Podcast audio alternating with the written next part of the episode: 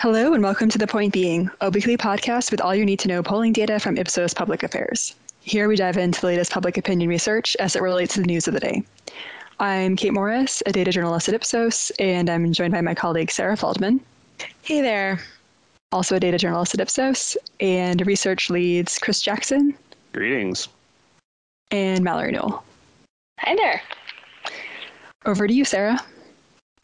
Well, Kate, today we are talking about all things sports, uh, what Americans like to play and watch, how people's experience in the realm of sports changes based on who they are, and how sports can get political.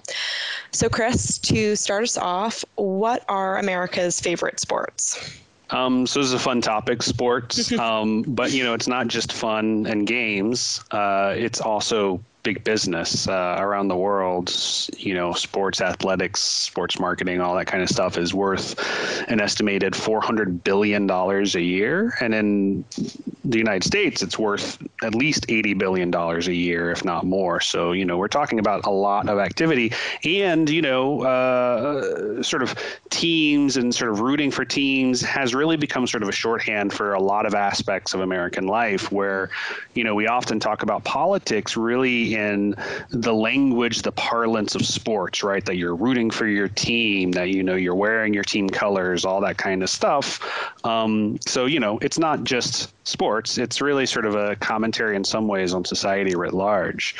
Uh, but to your question, Sarah, uh, what is America's favorite sport? There isn't really a single sport that most Americans say is their favorite. Um, football is still the most popular sport, with about a quarter of Americans saying that that's their favorite. Um, but you know, one in four Americans saying that a sport's their favorite isn't necessarily overwhelming. Um, and after football, there's a lot of other things that kind of come on the list, and really the plurality of Americans, about 40%, say that they don't have a favorite sport. You know, maybe these are people who don't follow sports, or maybe these are people who follow all sports. Um, but yeah, it's, it's, football at 25%, and then basketball and baseball uh, are tied sort of behind that at about 7%. Um, so you know much less popular overall than football though again nothing overwhelming. Uh, and these three sports have really been sort of the dominant uh, the dominant sports for almost the last century in american society football basketball and baseball. Um, but uh, but it is sort of interesting because you know if you look at us versus the rest of the world, I was you know talking about the global sports marketing. You know, it's the, the the United States is a bit of an outlier on that. You know, our American football is not terribly popular around the rest of the world, um, and then soccer, which in the United States is actually not huge, about four percent of Americans listed as their favorite sport. That's the major thing that people around the rest of the world are interested in. In fact, when we asked earlier this year what Olympic event people were most interested in following. When we did our survey in about 28 countries around the world, 30% of people in those countries said it was it was soccer was sort of the, their thing they were most interested in, compared to only 10% of people in the United States. So we're a little bit weird. Um, also, Americans are really into Olympic aquatics, swimming, and gymnastics. I think that's maybe an aspect of how good our teams typically do there. Uh, but yeah, you can see it's a little bit a little bit strange.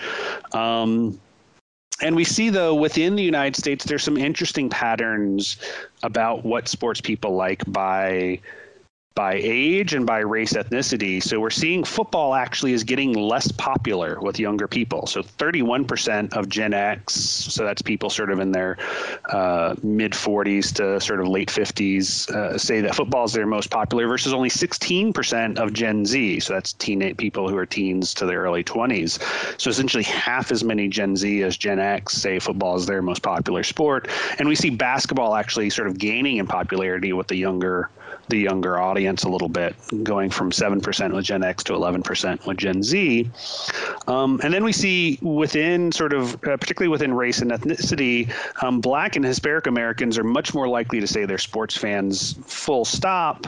Uh, but black Americans are more likely to follow basketball, and Hispanic Americans are more likely to follow baseball. Uh, so there are some interesting patterns. And then women are just not quite as likely to follow any sports. Only about 50% of women say that they have a favorite sport.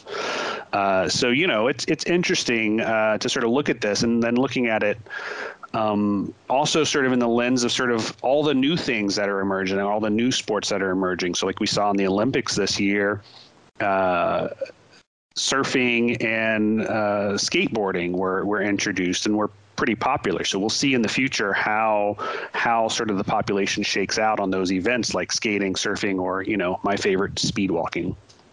yeah, race walking is a good one. That's fun to watch, which brings us to the topic of what sports Americans actually like to watch. We know what sports are Americans' favorite, but does that translate into what people play? Yeah, that's right. So our data suggests that most people's personal experience with sports happens at a younger age that that sort of playing organized sports is something that most americans do in sort of elementary or high school middle school or high school uh, it really falls off by the time people get to americans get to college which again is only you know about a little over a third of americans anyways uh, and then when it comes to sort of what organized sports people play as adults most don't, right? So most people's personal experience with sports comes sort of in their youth, and you know they sort of reflect back to that. Um, and looking at that, we see that most Americans, uh, or more Americans, are likely to have played baseball or basketball at some point. Uh, about just under 50% of Americans have played one or the other of those sports. Uh, but again, we see the rate of playing those drops really quickly from elementary school to middle school to high school. Uh, and then by the time you know people get to college, it's only about you know three four percent of Americans who who are still sort of playing those, um, and not uh, playing those you know at like the the college varsity level, like even you know playing sort of intramural level basketball, um, and then again at sort of adulthood we only see a handful of percent that say they're still playing these sports now. The only exception to that is golf. Golf is something that young people don't play quite as much as adults. So about one in ten adults say that they still play golf. Um, you're you know proverbial like old dude on a golf course kind of thing. Um, but that is only about one in ten Americans who are who are doing that. Uh, and as we sort of dig into the data, there is some interesting again trends that we see.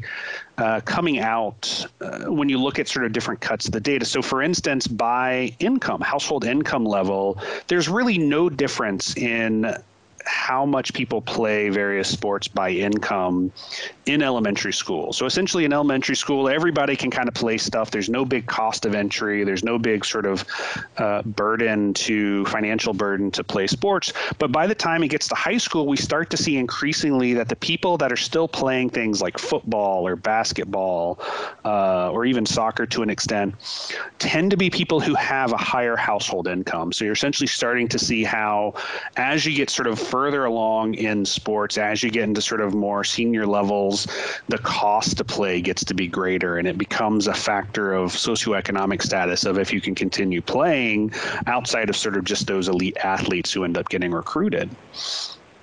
Um, and then we see actually a pretty similar pattern by race uh, in playing sports that we saw in sort of what people watch, where black Americans are a little bit more likely to uh, play basketball um, or to keep playing basketball. Uh, you know, Hispanic Americans are a little more likely to play baseball. But the interesting thing is the change over time in this data. So, you know, looking at basketball, basketball, for instance, white, black, and Hispanic Americans are actually equally likely to sort of play basketball in elementary school. Uh, but the difference in the number of black Americans from elementary to high school is smaller than the, the, the difference uh, with white or Hispanic. So essentially, more white and Hispanic people drop out of playing basketball between elementary school and high school. And then we see sort of a different pattern with, uh, with baseball, where Hispanic Americans are actually more likely to keep playing baseball into high school. So there's, again, some really interesting patterns uh, that that we see playing out in what people are playing, and and you know it, it the race and ethnicity really starts to starts to filter out sort of who keeps playing. But those aren't the only driver right? The uh, another big driver of what people are playing what sports people are involved with is gender. And kate what, do, what does our data show us on that Yeah, that's right. So when you're talking about the different rates of participation in various sports, one of the key um, factors underpinning that is gender. So our survey found that men are more likely than women to have played some of the more popular sports at some point in their lives. Um, so I'm thinking of football, baseball, and basketball.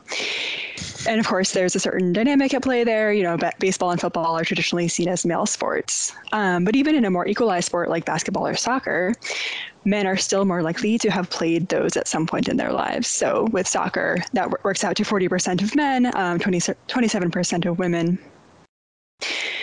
And at the same time, women are also more likely to have played volleyball. So again, there's kind of that that how we perceive sports is is inter- is directly impacting how likely women and men are to have participated in them. But um, women, in terms of playing vo- volleyball, are at 48% and men are at 38%. Um, so here, um, there's there's a lot going on here that structurally states are more likely to sanction girls' foot volleyball teams as opposed to boys.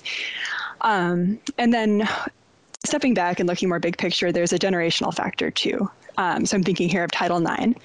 Uh, those, for those of you who are not uh, familiar with Title IX or need a quick refresher on it, it's a piece of federal legislation introduced in 1972 that protects people from disc- discrimination on the basis of sex in federally funded educational or other activities. What uh, Title IX translated to in practical terms is educational institutions getting a push to broaden access to sports to women and um, equalize funding across the sexes. So it really did usher in a sea change uh, in female participation in sports. One stat I found from a Atlantic article um, really spoke to me and kind of underlines how things have changed from 1972. So back then, um, in, in, 1974, fewer than 300,000 girls were playing high school high school sports, um, and 40 years later, uh, more than 3.1 million were. In, as of 2012 um, of course, we've. This is not to say we've achieved perfect parity. Um, men and women participate in uh, collegiate sports in about equal numbers, despite women now outnumbering men on college campuses. And college spending on sports varies considerably. So, with a sport like football, which again is traditionally um, and practically seen as a men's sport, often dominates school budgets. Um, there's the fun stat that in some states, uh, college and university football coaches are some of, if not the most, highly paid public employees. Um, but again, to be fair to football, it's also a huge moneymaker for schools. So um, there's that to consider too. In any event, uh, these lingering inequities aside, it's undeniable that we've come a tremendous way in terms of opening up access to women just into sports, and um, not to mention also kind of des- destigmatizing women's participation in athletics. But um, this brings me to an article, Mallory, that you recently wrote um, about um, how even though women's participation in sports is up exponentially, professional women's sport leagues still get far less attention compared to men. What's going on here in your view? Yeah, that's right. Um, what's going on? I would really love to know. But um, we we did some research on this. So our one of our recent issues of What the Future, which if you're not familiar with that, it's a uh, digital magazine that Ipsos puts together that looks at sort of the future of a specific topic. So recently we did a deep dive into, you know, how will we engage with sports in the future? What will it look like? And you know, I, I took a look at this from a specifically a, a, gender lens because I think the future of sports, I mean, pardon the cliche, is female or should be in part. But but there are some gaps here and and Kate, you did a nice job of laying out the foundation. But what we saw in some of our research is that um, you know, nearly twice as many Americans, generally speaking, uh, say that they're not a fan of women's sports compared to men's sports. So in in a separate survey from the one that Chris was highlighting earlier, you know, um, asking people if they're a fan of various, you know, professional men's sports versus professional women's sports, college men's sports versus college women's sports. And there's this huge disparity, particularly at the professional level.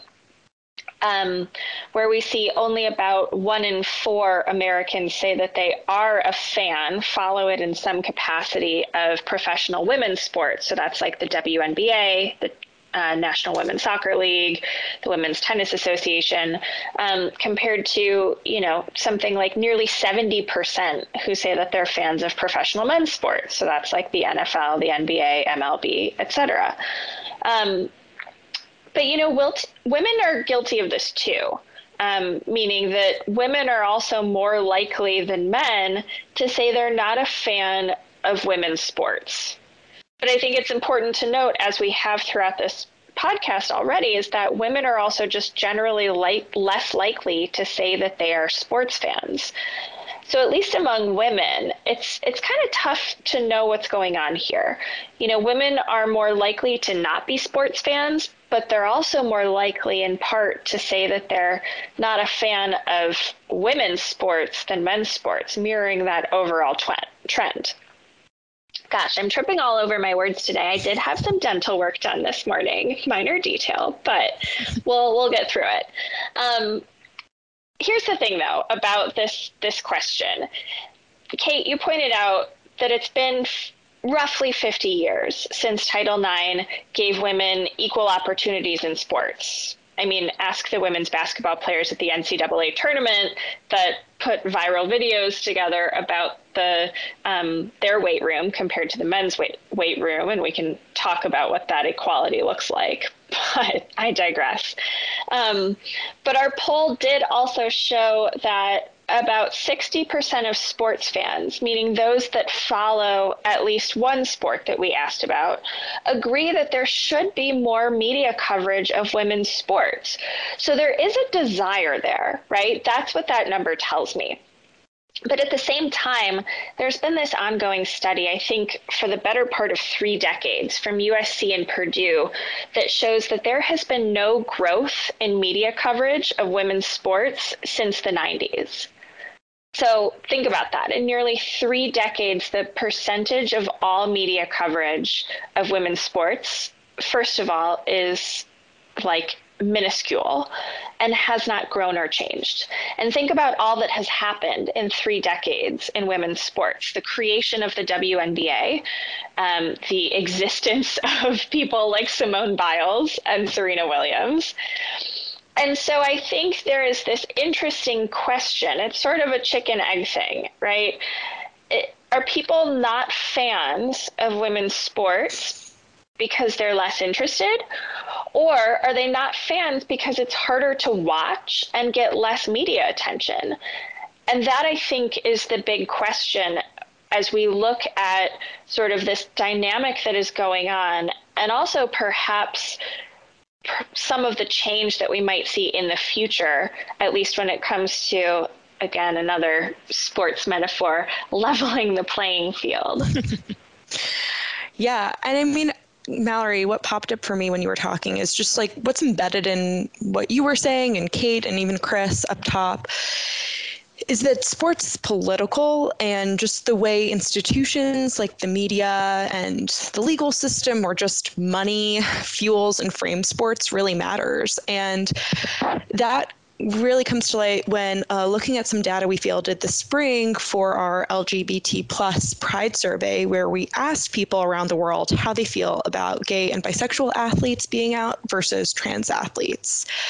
Um, and in the U.S., uh, there's 27% of people uh, supported trans athletes competing based on the gender they identify with, while only 46% of well 46% of people oppose trans athletes being out and competing in this way, putting the U.S. 14 points ahead of the global average, uh, landing the U.S. on the more regressive side of the spectrum among the 27 countries we surveyed when it comes to trans athletes being out.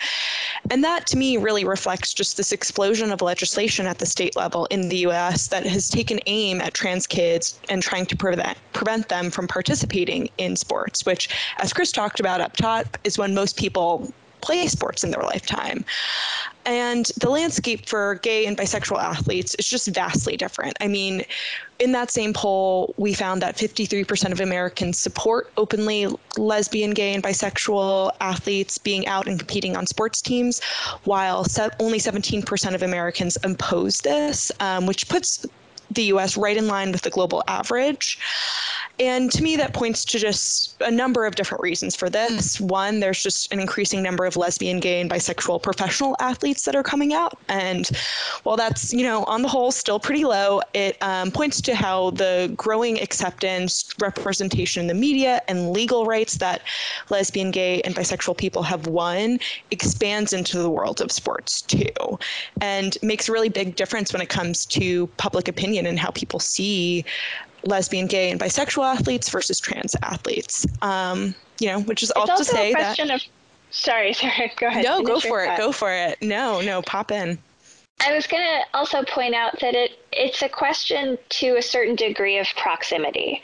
Hmm. Um, our friends at the Public Religion Research Institute came out with some research recently um, that that looks at the the presence of LGBTQ folks in a number of public settings, um, in sports, sure, but also non-discrimination laws. Um, you know, your comfort level of have, you know, if your kid's teacher were trans, for example, things like that. And I think one of the things that PRRI's research found is really interesting, which is, you know, if you know somebody who is part of the LGBTQ population, then you are more likely to be open and receptive to, you know, lesbian, gay, bisexual people, but also trans people, you know, owning their their place in society and doing things like participating in sports um, or you know support for non-discrimination laws. So so i think the point that you make is great about you know this growing acceptance and this representation in the media but also there is still this like very basic person to person proximity layer that factors into all of this i think as well. Yeah the interpersonal is so important there. Yeah well you thought sports was going to be simple fun topic? It's complicated. Does not I mean, exist sports is still fun. We so just fun. have zero thing to talk about like tactics on the field. That's yeah. not really a public opinion issue. Yeah, Politics that's, our, that's a public opinion issue. so sorry, we're not the we're not the people to come to for X's and O's. Check out nope. you know ESPN, Athletic or something. But well, I don't know what you're talking about. I, you know, after watching a couple episodes of Ted Lasso, yeah, you can yeah. put me on a soccer pitch. Let's see how that goes. I mean, they barely talked about soccer in Ted Lasso. What do you mean? Uh, now, after show. watching Drive to Survive, I feel like I'm an expert on Formula One, but that's a different issue altogether. Yeah. So we're all just tag- armchair experts. yes. So the takeaway from this is sports are way more complicated than you may have guessed. Um, but thanks to everybody who tuned in. Um, we have some other great polling out this week. So, um, top of the list would be Axios, the, the, latest. We have the Axios Ipsos Coronavirus Index. Um, there's also an interesting survey out from Global Advisor on which professions are most trust, trusted globally. All this and more can be found uh, at ipsos.com news and polls, and you can follow us on Twitter at ipsosus.